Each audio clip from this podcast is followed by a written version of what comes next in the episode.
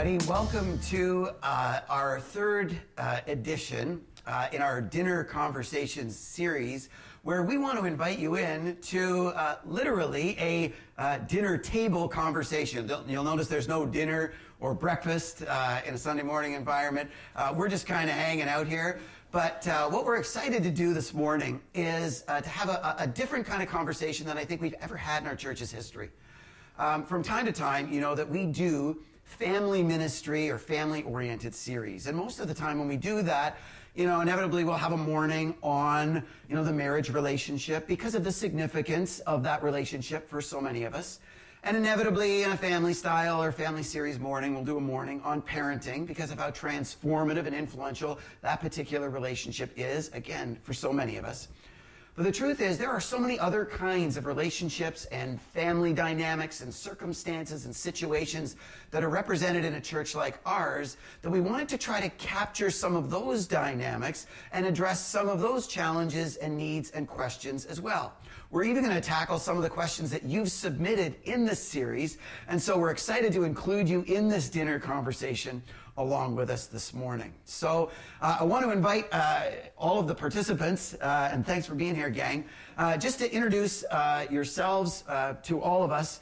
Um, share your name, the Southridge location that you're from, and just a little bit about your unique family dynamic or circumstance where you find yourself these days. Hi, I'm Jane Berg. My husband and I attend the Welland location um, in Southridge. We've been there pretty much since the get go. Um, we are the parents of four grown adult children now, three of whom are married, and we have two wonderful grandsons. So uh, that's us. We've Lots of been married. family stuff going lots on of family stuff. Over 30 years of marriage, and uh, yeah, we, we don't have it all together, but together we have it all. Awesome. Nice, that's nice.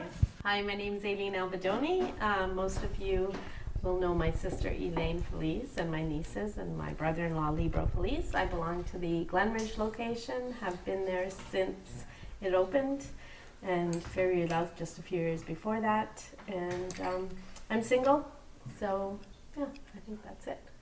She's also my hairdresser, so if there are issues, she's going to reach over and. He has been very difficult through this, by Yeah. the way. Um, hi, I'm Karen Newman. I go to the Welland location at Southridge, and my family um, are an amazing Christian family, um, but recently my mom has had some pretty major health problems. And hi, my name is Tracy Yaramich, and I go to the Glenridge location. And um, my two daughters and I, Jasmine and Brianna, have attended uh, there for exactly 10 years this past Christmas. And um, we have a unique family dynamic because I have the privilege of being an adoptive mom of uh, Jasmine and Brianna, and I have an older daughter who is, uh, her name is Kayla. She's 26 and I have a grandson and literally a granddaughter due tomorrow. And uh, and now our life has changed in that we've uh, I've remarried and we are now a blended family um, as of a year and a half. And my husband's name is Andrew. My name's Ron. Um, I go to the Welland location, and uh, I'm divorced and have two young children. So I'm single parent for the last 10 years. And my name's Brian, and I, I go to the Glenridge location, and I am uh, single and I live alone, which uh, I found out has its benefits. Well, that's great. Thanks for being here, guys. Um, I recognize that we're certainly not representing the vast diversity of situations and circumstances uh, across our community and even across all of our locations. Uh, but we are getting a, a bit of a taste of some of uh, all of the uniquenesses of uh, where we find ourselves. And uh, that's really where I wanted to camp out the first portion of this conversation, is just to get your perspective on, uh, frankly, what it feels like to, to you know, year after year, be, be part of a community like ours and, and hear us focus on these, these family series or have these family conversations, knowing that there are so many family dynamics that aren't just hallmark ideal. Um, you know, in, in your circles, and, and you know, you can you can chime in in, in whatever order you want.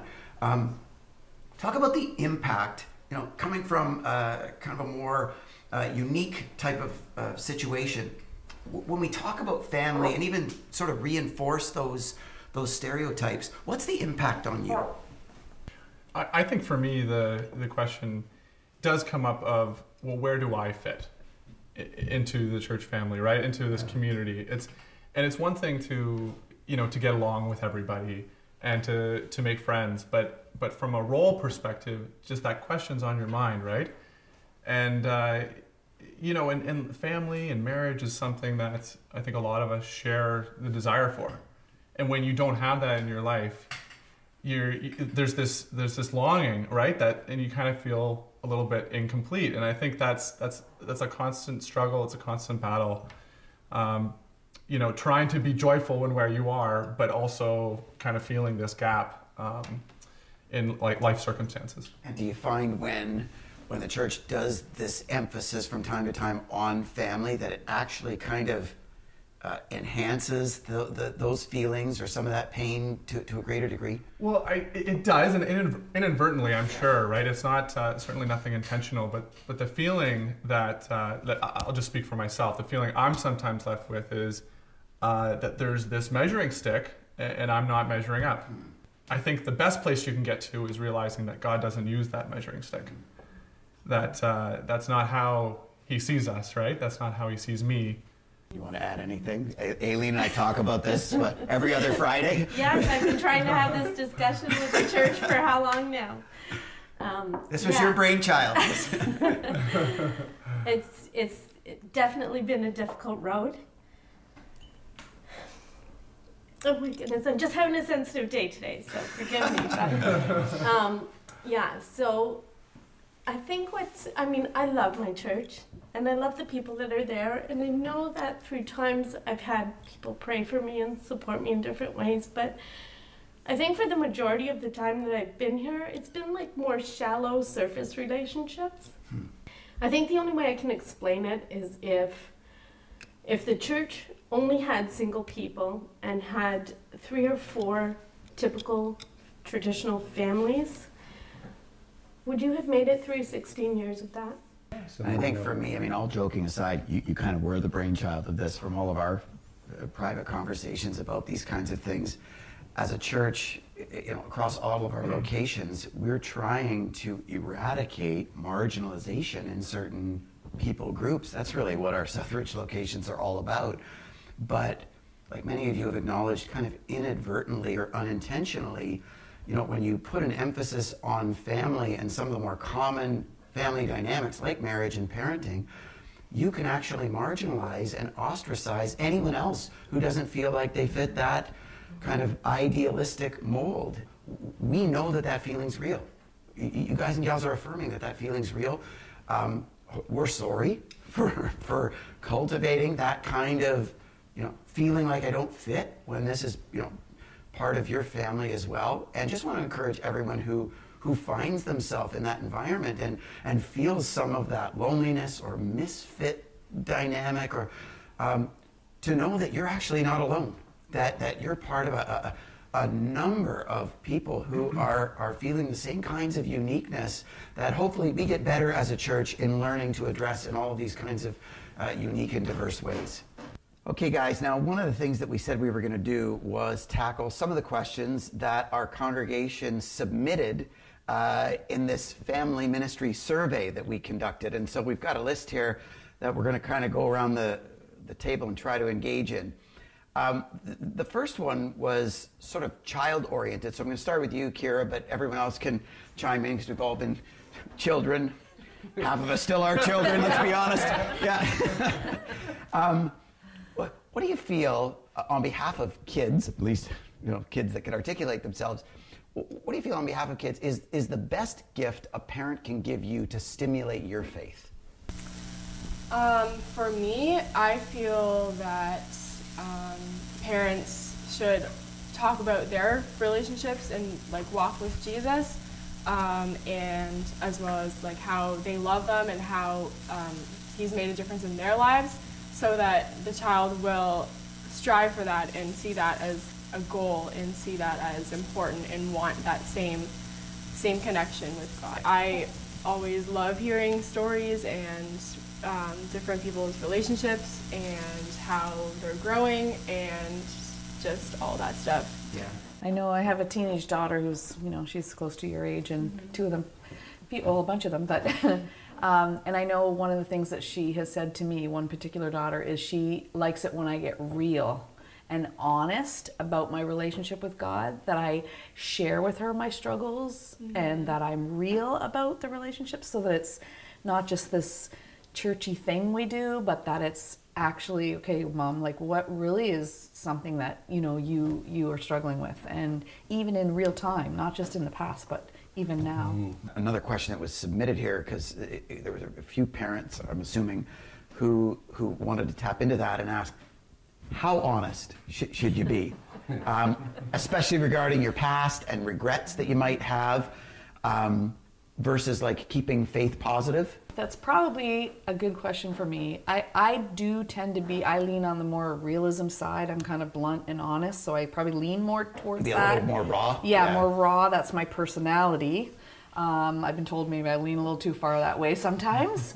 um, but I guess I, I, I mean, I have waited till the well till the age that I feel it's appropriate.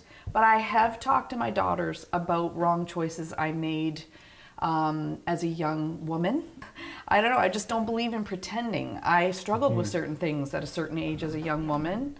Um, before I was a believer, and as well as after I was a believer, and I've been really honest with them as those stages have come up for them, and Another question along these lines. So let's let's keep camping out in this in this theme. Um, a parent asked, "How do you talk about faith with your kids when your faith is changing?"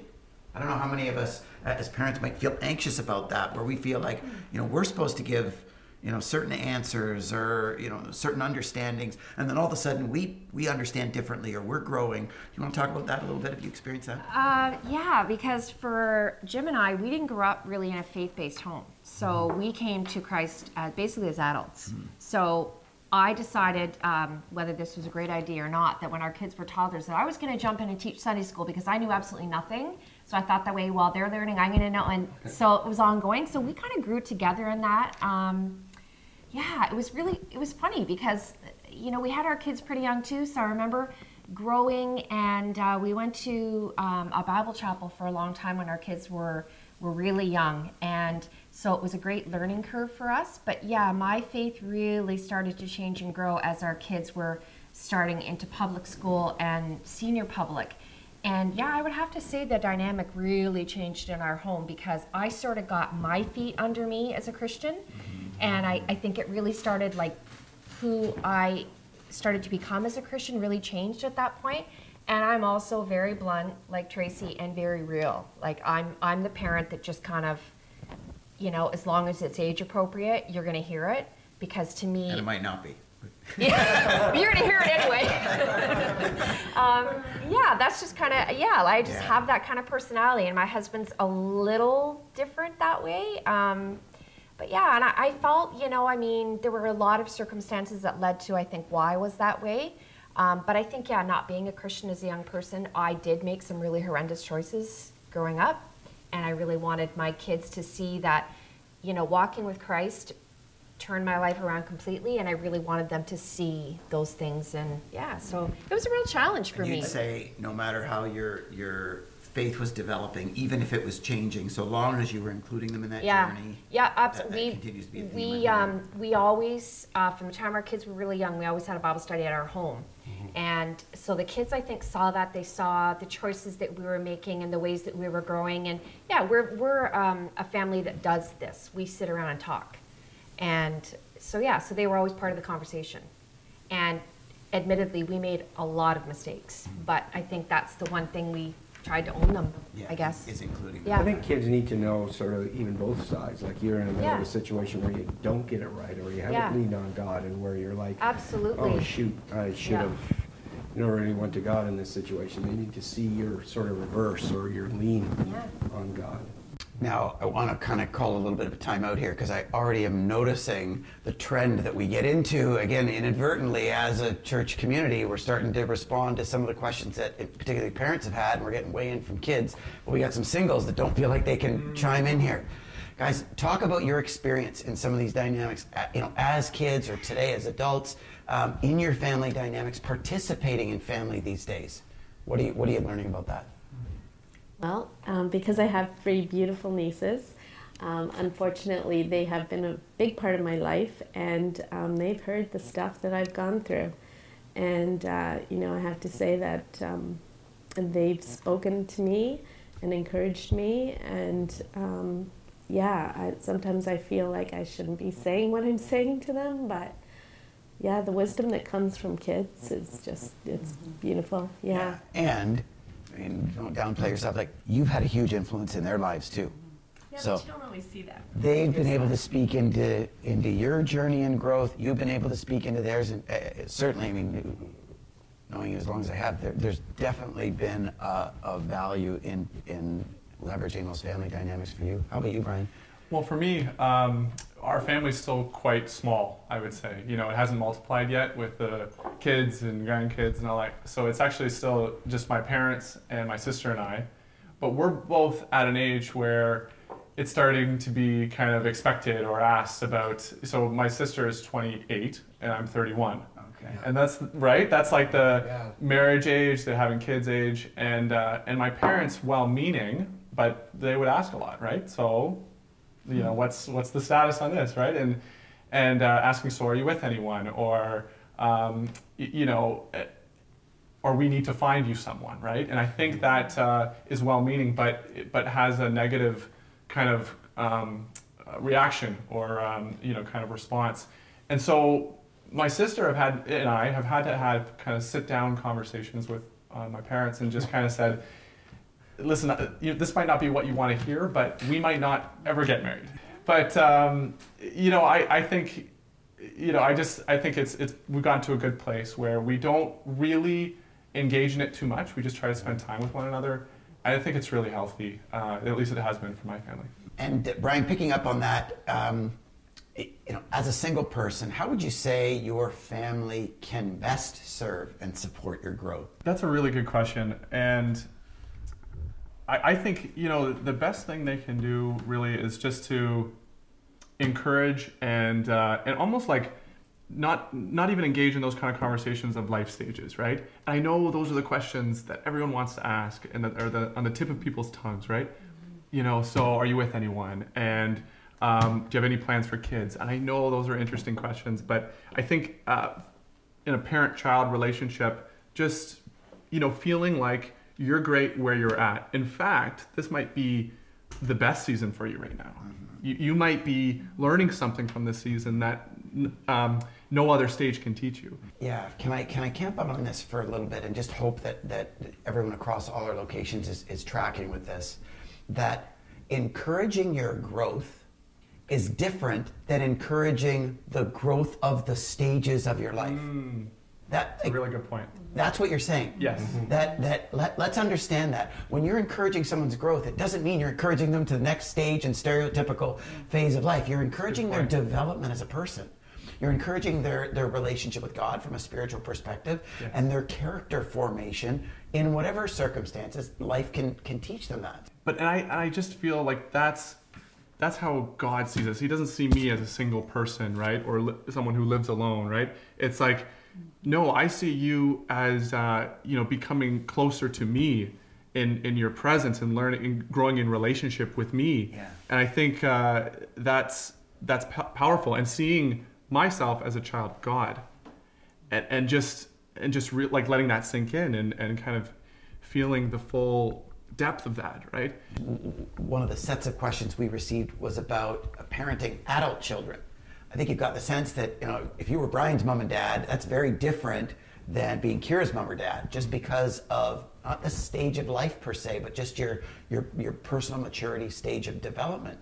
Um, what have you learned, Jane, in the difference between what are the ground rules in parenting adult kids? Um, I think a lot of times what we learned from our parents who were so good to us, um, I think a lot of times it's just don't make judgments. You really need to let go and let them do their thing. Um, I, I asked Jim uh, about this too, about his thoughts, and I think that you know you do a lot more listening because it's the time we have one son who calls us, and I know exactly who it is because every conversation starts with, Hi, mom. Can I ask you a quick question? and and so you do a lot of listening, I find. And instead of chasing them, trying to like force feed things, uh, now they want your advice. And so it's a it, the whole dynamic changes, and I think it's um, you kind of become contemporaries a little bit because you're not steering as much, you're not hovering, you're not you know it, it's just a different. You kind of take your hands off a little bit, and and you yeah you coach, but it's different. It's it's very different. It's um it's Your sounding board? yeah you're the sounding board. both both my parents and my in-laws have said it's amazing you know, as as your children become adults it's amazing how much you don't stop parenting Yeah. like you kind of think I'm, I'm at the stage where i think okay you know by the time the third one's 18 and you know, off to No. school or then and then we're done Yeah, no, no. you can retire from Yeah, parenting, no, no, no, no, right? no. it doesn't work that way It doesn't. No. It, it's it's a whole different. My dad had this great saying, and I'm sure everyone knows it. Like when your kids are little, their troubles are little, and when your kids are big, the troubles are big. Yeah. And and that is really true. But I think you also, as a believer, and hopefully, uh, if your kids, hopefully, you pray that they are, you know, walking in their faith, that you can kind of take your hands off, knowing that you know you've done the best that you can, and that they're they're going to make choices. You're not always going to love them, but you've got to let them do it. Ron, what would you say to uh, parents out there who are navigating single parenting and are wondering what are what are some nuggets of wisdom from a, a, a faith perspective as a single parent? What have you learned about that? I don't know if I've learned anything. I think I'm still learning. It's been 10 years, right? You're splitting that between your ex, ex and yourself. So, um, but it's a, you know, you're in a bit of a bubble or a void um, in society in regards to that. If it's even on the financial level, you know, you're, you both have to live in two houses and kids need two bikes and you know and if you're the support payer then you know our society's made for um, dual incomes and you're carrying a single income but you still have to pay support. So it's tough. So there's a lot of things you give up on life. And uh, i just don't think um, unless you're in it you know you feel feel isolated in it in a big way um, and the time you do spend with your children is so important. Like you know, um, I had some health issues and wasn't sure where I was, where life was going at that point, and I made a point to really, um, you know, make those minutes count. Hey, Trace, I wanted to, to check in with you too on uh, questions we received about blended family. What have you learned from a faith perspective and how to manage that, make that work? Well, that's t- definitely still new and a work in progress for sure. Um, yeah, I, I appreciated so much what you had to say about single parenting from your perspective, though, because it's it is different when you're the mom parenting the kids. Because now my husband can give me that same perspective that you've given. It's very different for the dad who's been taken out of the situation, and it's it's I just my heart just sort of resonated so much with what what you said. Um, yeah, we're we're still in the throes of figuring out the blended family. It's it's it's challenging for sure, um, and uh, yeah, I I don't know. It's it's it's it's another one of those times in life when you really have to rely on God. You really just have to take it one step at a time and have a sense of humor. My you know my new husband is has a sense of humor where I don't. So he he's he's I think he's navigating it way better than I am to be honest. He he's and got why is that? his sense of humor. Like he he just can can make it. You know, I take everything seriously. I'm a serious minded person, Yeah. right? So, and he's the one who's now moved. Like he is in the house full time with my two girls. So I'm not in the house full time with his kids. Okay. It's more removed. So he's right in the throes of it, and it's you know it's definitely in your uh, challenging. Yeah, exactly, exactly. Guys, this is a question I want us all to chime in on, but uh, I'm going to start with you, Kira, because I think, as you shared earlier, this is relevant to you. The, the question that someone submitted was, you know, w- w- how do you kind of hold the, the family together or support the family, depending on your role, um, in times of crisis? Yeah, um, probably just staying positive and also um, being aware of everyone in that family's needs and being able to pour into them. Um, so, for example, my sister would need totally different things than my grandma would. Um, and just being aware of that and being able to um, kind of fulfill those needs. Well, like in crisis, family crisis, it, I mean, when when the body comes and they're there, you know, the body of Christ, people, people that love on you, you know, like I remember, uh, you know, a crisis I went through once, but you know, one of the things that still I remember to this day was there were so many meals and so much groceries and so many people who loved on my little family in that crisis you know, I I, ba- I basically needed to shop for bread and milk for six weeks. That's it. you know, like it was amazing, and that's being Jesus with skin on. You know, like that. To me, that's that's, and those were life groups. Those were the two life groups that I was connected with, and I think life groups are huge. I, I'm a huge fan of life groups. Uh, Can I, Anyone can? I just add, add Yeah. to that as well? I think um, during a crisis, uh, and, and my family has experienced a a number of recent crises, crises.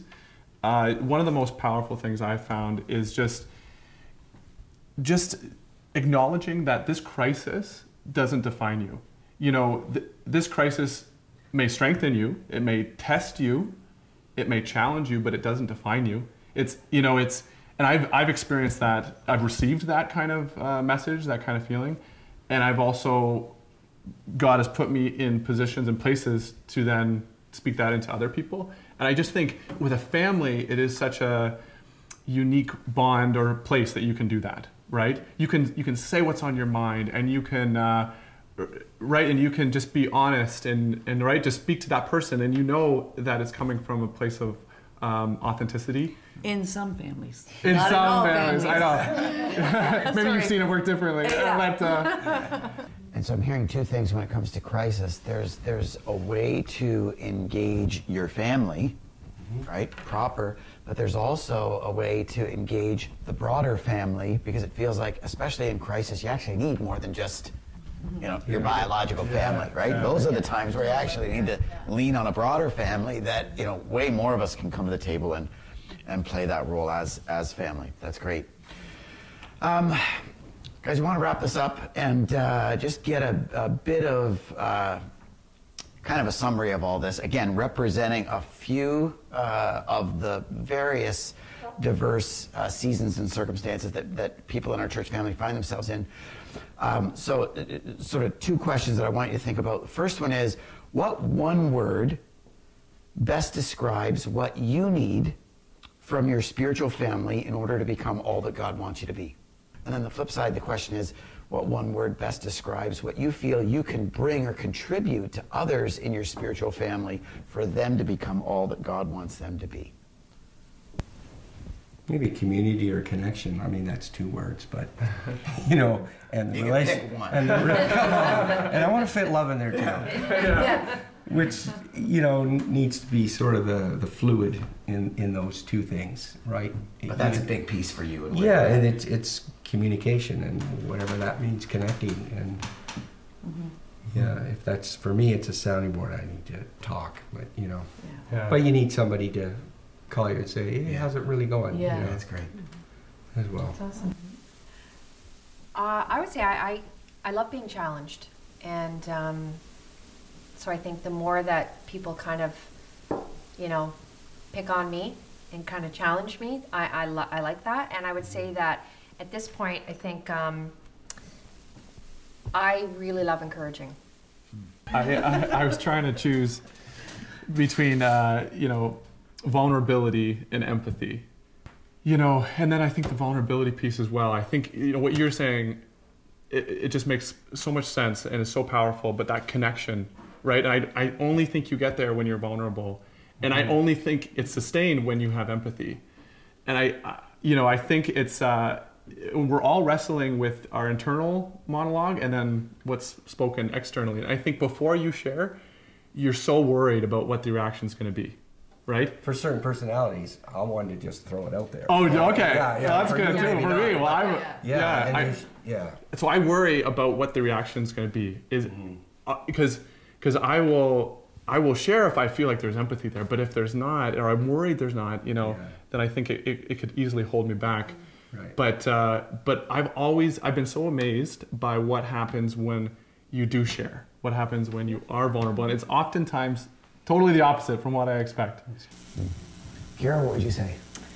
Um, I would say um, for me, uh, value, um, the feeling of being valued and important, um, just in um, for people to be aware of what's going on in my life and what could be going on in people my age, like social media or whatever that may be, especially for young girls.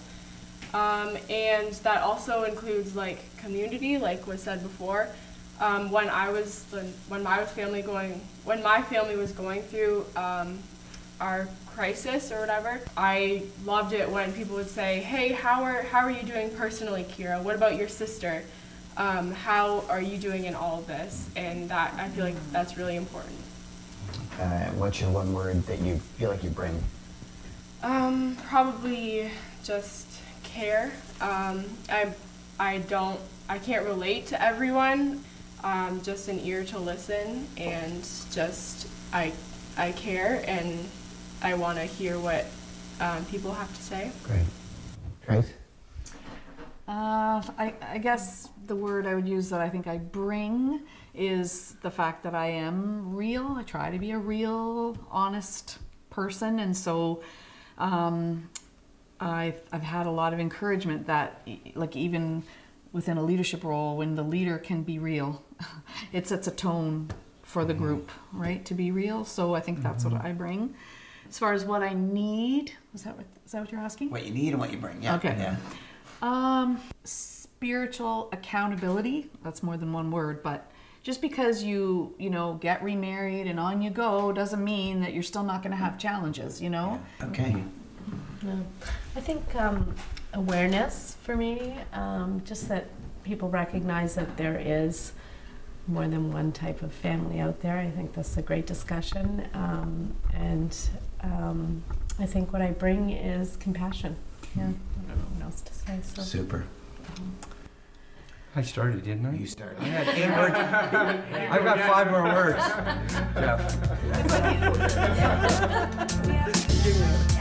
Jeff.